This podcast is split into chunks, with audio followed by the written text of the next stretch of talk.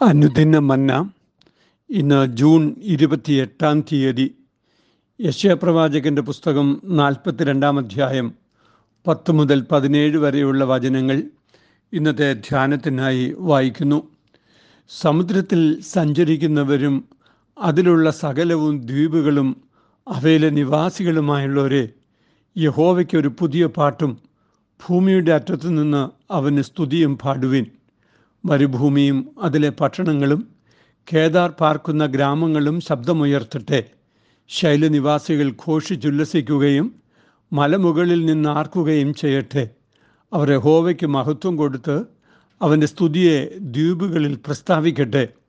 യഹോവ ഒരു വീരനെ പോലെ പുറപ്പെടും. ഒരു യോദ്ധാവിനെ പോലെ തീക്ഷ്ണതയെ ജ്വലിപ്പിക്കും. അവൻ ആർത്തു വിളിക്കും. അവൻ ഉച്ചത്തിൽ ആർക്കും. തന്റെ ശത്രുക്കളോട് വീര്യം പ്രവർത്തിക്കും. ഞാൻ ബഹുകാലം മിണ്ടാതെയിരുന്നു. ഞാൻ മൗനമായി അടങ്ങിപ്പാർത്തിരുന്നു. ഇപ്പോഴോ നോവ് കിട്ടിയ സ്ത്രീയെപ്പോലെ ഞാൻ ഞരങ്ങി നെടുവീർപ്പിട്ട് കിതയ്ക്കും. ഞാൻ മലകളെയും കുന്നുകളെയും ശൂന്യമാക്കി അവയുടെ സസ്യങ്ങളെയെല്ലാം ഉണക്കിക്കളയും. ഞാൻ നദികളെ ദ്വീപുകളാക്കും പൊയ്കളെ വറ്റിച്ചു കളയും ഞാൻ കുരുടന്മാരെ അവരറിയാത്ത വഴിയിൽ നടത്തും. അവർ അറിയാത്ത പാതകളിൽ അവരെ സഞ്ചരിക്കുമാറാക്കും. ഞാൻ അവരുടെ മുമ്പിൽ ഇരുട്ടിനെ വെളിച്ചവും ദുർഘടങ്ങളെ സമഭൂമിയുമാക്കും. ഞാൻ ഈ വചനങ്ങളെ വിട്ടുകളയാതെ നിവർത്തിക്കും. പുതിയ പാട്ട് പാടുവിൻ എന്നാണ് ഈ ധ്യാനത്തിന് തലക്കെട്ട്. തന്റെ ജനത്തിനു വേണ്ടി വളരെ തീഷ്ണതയോടെ ഉണർന്നു പ്രവർത്തിക്കുന്ന ദൈവം പ്രവർത്തന നിരതനായിരിക്കുകയാണ്. തനിക്ക് അർഹതപ്പെട്ട സ്തുതിയെ വിഗ്രഹങ്ങൾക്ക് വിട്ടുകൊടുക്കുവാൻ യഹോവയ്ക്ക് കഴിയുകയില്ല. അതുകൊണ്ട് തന്നെ യഹോവയുടെ വാഗ്ദത്തങ്ങൾ നിറവേറപ്പെടും. അതിന്റെ പശ്ചാത്തലത്തിൽ പുതിയ പാട്ട് പാടാൻ ആവശ്യപ്പെടുകയാണ് ഈ ഭാഗത്ത്. ദൈവത്തിന്റെ ശക്തി പ്രകടമായി വരുന്ന സന്ദർഭങ്ങളിൽ പുതിയ പാട്ട് പാടുന്ന പാരമ്പര്യം ഇസ്രായേലിന് ഉണ്ട്. ചെങ്കടൽ കടന്ന ജനം മിരിയാമിന്റെ നേതൃത്വത്തിൽ പുതിയ പാട്ട് പാടിയത് പുറപ്പാട് പുസ്തകം പതിനഞ്ചാം അധ്യായം രേഖപ്പെടുത്തുന്നത് ഓർക്കുക. ദൈവമഹത്വം പ്രകടമാകുമ്പോൾ പുതിയ പാട്ടുപാടാനുള്ള ആഹ്വാനങ്ങൾ. സങ്കീർത്തനം തൊണ്ണൂറ്റിയാറിന്റെ ഒന്ന് തൊണ്ണൂറ്റിയെട്ടിന്റെ ഒന്ന് തുടങ്ങിയ ഭാഗങ്ങളിൽ നാം വായിക്കുന്നുണ്ട്. പുതിയ നിയമത്തിൽ യോഹന്നാൻ സ്നാപകന്റെ പിതാവ് സെക്കരിയാവ് പാട്ടുപാടിയതും കന്യകമറിയാം പാട്ടുപാടിയതും ദൈവശക്തിയുടെ മഹത്വം പ്രകടമായപ്പോൾ ആയിരുന്നു എന്ന് നാം അറിയുന്നുവല്ലോ. ഒന്നാമതായി സകല ഭൂപ്രദേശങ്ങളും ജനതകളും സമുദ്രസഞ്ചാരികളും യഹോവയ്ക്ക് സ്തുതിസ്തോത്രങ്ങൾ ഉയർത്തി പുതിയ പാട്ട് പാടുന്നതിന് ഇവിടെ ക്ഷണിക്കപ്പെടുകയാണ്. മരുഭൂമി എന്ന് ഇവിടെ വിവക്ഷിക്കുന്നത് യോർദാൻ നദിയുമായി ബന്ധപ്പെട്ട് കിടക്കുന്ന മരുഭൂപ്രദേശങ്ങളാണ്. പ്രകൃതിയെ മൂർത്തവൽക്കരിക്കുന്ന അതായത് പേഴ്സോണിഫിക്കേഷൻ ഓഫ് ദി നേച്ചർ അങ്ങനെ ഒരു രീതി വേദപുസ്തക എഴുത്തുകളിൽ സാധാരണമാണ്. ഈ മരുഭൂപ്രദേശത്തെ പട്ടണങ്ങളും കേദാറിലെ ഗ്രാമങ്ങളും ഈ ദൈവസ്തുതിയിൽ പങ്കുകാരാകണം എന്ന് ദൈവം പറയുന്നു. കേദാർ എന്നത് ആദിവാസികളായ ബദൂവിയന്മാർ താമസിക്കുന്ന ദരിദ്ര ഗ്രാമങ്ങളാണ്. അവ ആട്ടിൻ പറ്റങ്ങൾക്ക് പ്രസിദ്ധമായിരുന്നു എന്ന് നാം മനസ്സിലാക്കുന്നു. ശൈലനിവാസികൾ ഏതോമ്യരുടെ തലസ്ഥാനമായിരുന്ന പെട്ര നഗരത്തോട് ചേർന്നുള്ള പർവത ശൃംഗങ്ങളാണ്. പ്രകൃതിദത്തമായ ഒരു കോട്ട പോലെ സമുദ്രനിരപ്പിൽ നിന്നും ആയിരം അടിയിലധികം ഉയർന്നു നിൽക്കുന്ന ഈ ശൈലം ശത്രുക്കൾക്ക് ദുർഗമമായിരുന്നു. അവരും യഹോവയുടെ സ്തുതിയിൽ പങ്കുചേരുവാൻ ആവശ്യപ്പെടുകയാണിവിടെ. സമുദ്ര സഞ്ചാരികളായ വർത്തകന്മാരും യോർദാൻ നദി ഫലഭൂയിഷ്ടമാക്കുന്ന ഡെൽറ്റ പ്രദേശങ്ങളിലെ കർഷകരും ആട്ടിടയന്മാരും ദുർഗങ്ങളിൽ വസിക്കുന്ന പടയാളികളും എല്ലാം തന്നെ ദൈവിക വീണ്ടെടുപ്പിന്റെ സന്തോഷം അനുഭവിക്കുവാൻ നിയോഗിക്കപ്പെടുകയാണ്. വലിയ ദൈവിക പ്രവൃത്തികളുടെ ദൂതറിയിക്കുകയും അവ സംഭവിക്കുകയും ചെയ്യുമ്പോൾ വലിയ ദൈവമഹത്വമാണ് ഭൂമിയിൽ സംഭവിക്കുക. യുഗാന്ത്യ പ്രത്യാശയുടെ ആവിഷ്കാരമാണ് ഇവിടെയും യാഥാർത്ഥ്യമാകുന്നത് എന്ന് വെളിപ്പാട് അഞ്ചിന്റെ ഒൻപത് വായിക്കുമ്പോൾ നമുക്ക് മനസ്സിലാകും. ദൈവശക്തിയുടെ വലിയ പ്രഭാവമുണ്ടാകുമ്പോൾ അതിന്റെ അനുഭവതലത്തിൽ പാട്ടുപാടുവാൻ ദൈവജനത്തിന് ഉത്തരവാദിത്വമുണ്ട് എന്ന് ഈ വചനം നമ്മെ പഠിപ്പിക്കുന്നു. രണ്ടാമതായി യഹോവ സൈനിക നടപടികളിൽ ഇടപെടുന്ന ഒരു വീരനെ പോലെ തന്റെ തീഷ്ണതയെ ജ്വലിപ്പിക്കുകയാണ്. അലസത സാധ്യമല്ലാത്ത ഇടപെടലാണ് ഒരു യോദ്ധാവിൽ ഉള്ളത്.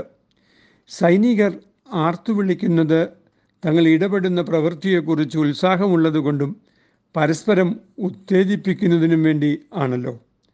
പ്രസവത്തിൽ നോവ് കിട്ടിയ സ്ത്രീയെപ്പോലെയുള്ള തിടുക്കബോധമാണ് യഹോവയുടെ പ്രവൃത്തികളിൽ ഉള്ളത്. ഈ ഗൗരവബോധത്തോടെ യഹോവ യുദ്ധത്തിന് ഒരുങ്ങുകയാണ്. ഇസ്രായേൽ ജനത്തിന്റെ പാപം കാരണം ഇത്രയും കാലം യഹോവ മിണ്ടാതെയും സ്വസ്ഥമായും ഇരുന്നിരുന്നു. എന്നാൽ അനുദപിച്ച തന്റെ വധുവിനോട് യഹോവ മധുരമായി ആദരവോടെ ഇടപെടുകയാണ്. തന്റെ ജനത്തെ പീഡിപ്പിച്ചവർക്കെതിരെ യഹോവയുടെ സൈന്യം പ്രവർത്തന നിരതമാകുവാൻ പോവുകയാണ് എന്നാണ് പ്രവാചകൻ പറയുന്നത്.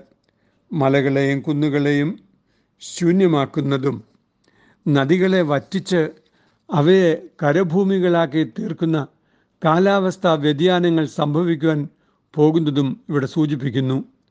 മരുഭൂമിയെ മലർവാടിയാക്കുന്ന ദൈവിക പ്രവർത്തനത്തിന് വിപരീതമാണ് ഇവിടെ നദികളെ വറ്റിക്കുന്ന സംഭവങ്ങൾ ഉണ്ടാവുന്നത്. ദൈവിക ക്രമങ്ങളോട് വിരുദ്ധരായിരിക്കുന്നവർ പ്രകൃതിയെ ഇല്ലായ്മ ചെയ്യുന്നവരാണ്. ദൈവിക ക്രമങ്ങളോട് യോജിച്ചിരിക്കുന്നവരാകട്ടെ പ്രകൃതിയെ നന്മകളിലേക്ക് ത്വരിതപ്പെടുത്തും. പ്രകൃതിയെ നന്മകളിലേക്ക് ത്വരിതപ്പെടുത്തുവാനാണ് ദൈവം ആഗ്രഹിക്കുന്നത്. ദൈവിക ക്രമങ്ങളെ തിരസ്കരിക്കുന്നവരാകട്ടെ പ്രകൃതിയെ തിന്മകളിലേക്ക് നയിക്കുകയാണ് എന്നുള്ള തിരിച്ചറിവ് ഈ കാലഘട്ടത്തിൽ എത്രയോ അന്വർത്ഥമാണ്. മൂന്നാമതായി ദൈവം ഇടപെട്ട് പ്രവർത്തിക്കുന്നത് ബലഹീനർക്ക് ബലമായി തീരും എന്നാണ് ഇവിടെ സൂചന. കുരുടന്മാരെ അവർ അറിയാത്ത വഴികളിലൂടെ ദൈവം നടത്തും. അവരുടെ മുമ്പിലുള്ള ഇരുട്ടിനെ വെളിച്ചമായും ദുർഘടങ്ങളെ സമഭൂമിയായും യഹോവ അവർക്ക് വേണ്ടി രൂപാന്തരപ്പെടുത്തും. മനുഷ്യർ സ്വന്തം പ്രയത്നങ്ങൾ കൊണ്ടല്ല ദൈവാനുഗ്രഹം പ്രാപിക്കുന്നത് എന്ന് വചനം ഓർമ്മിപ്പിക്കുന്നുണ്ട്. അവരുടെ ഉള്ളിൽ വസിക്കുന്നതിന് ദൈവത്തിന് തിരുമനസ്സായതുകൊണ്ടാണ് അനുഗ്രഹങ്ങൾ ഉണ്ടാവുക. ഈ ദൈവിക ഇടപെടലിനെ അംഗീകരിച്ച് അനുഭവിക്കുന്നവരാണ് ദൈവപ്രിയർ. അവർ ദൈവിക സംവേദനങ്ങളെ സ്വീകരിച്ചുകൊണ്ടേയിരിക്കും എന്നാൽ വിഗ്രഹങ്ങളിൽ ആശ്രയിച്ച് ബിംബങ്ങളോട് നിങ്ങൾ ഞങ്ങളുടെ ദേവന്മാർ എന്ന് പറയുന്നവർക്ക് ഈ ദൈവിക നന്മകൾ അനുഭവിക്കുവാൻ കഴിയുകയില്ല. കാരണം ആ വിഗ്രഹങ്ങൾ അവരോട് സംസാരിക്കുന്നതേയില്ല. സംസാരിക്കാത്തതും ആശയവിനിമയം നടത്താത്തതുമായ ദൈവങ്ങൾ ഏത് രൂപത്തിലായാലും വിഗ്രഹങ്ങൾ തന്നെയാണ്. ദൈവിക സംവേദനം ഇല്ലാതെയാകുന്നതാണ് ശാപകരം എന്ന് നമ്മൾ അറിയുന്നു. ദൈവിക സംവേദനങ്ങൾ ഉള്ളിലുണ്ടാകുമ്പോഴാണ് ഇരുട്ട് വെളിച്ചമായും ദുർഘടങ്ങൾ സമഭൂമിയായും രൂപാന്തരപ്പെടുന്നത്. നമുക്ക് ദൈവത്തോട് ദൈവമേ നീ സംസാരിക്കുന്നത് ഞങ്ങൾക്ക് കേൾക്കുവാൻ തക്കവണ്ണം. അവിടുന്ന് ജീവനുള്ള ദൈവമായി ഞങ്ങളിലേക്ക് വരണമേ. നിന്റെ സാന്നിധ്യത്തോട് സജീവതയുള്ളവരായി ഇരിപ്പാൻ തക്കവണ്ണം ഞങ്ങളെ സഹായിക്കണമേ എന്ന് നമുക്ക് പ്രാർത്ഥിക്കാം. God help me to be alive unto you. എന്നുള്ളിലെന്നും വസിച്ചിടുവാൻ സ്വർഗമണ്ഡപം വിട്ടിറങ്ങി വന്ന.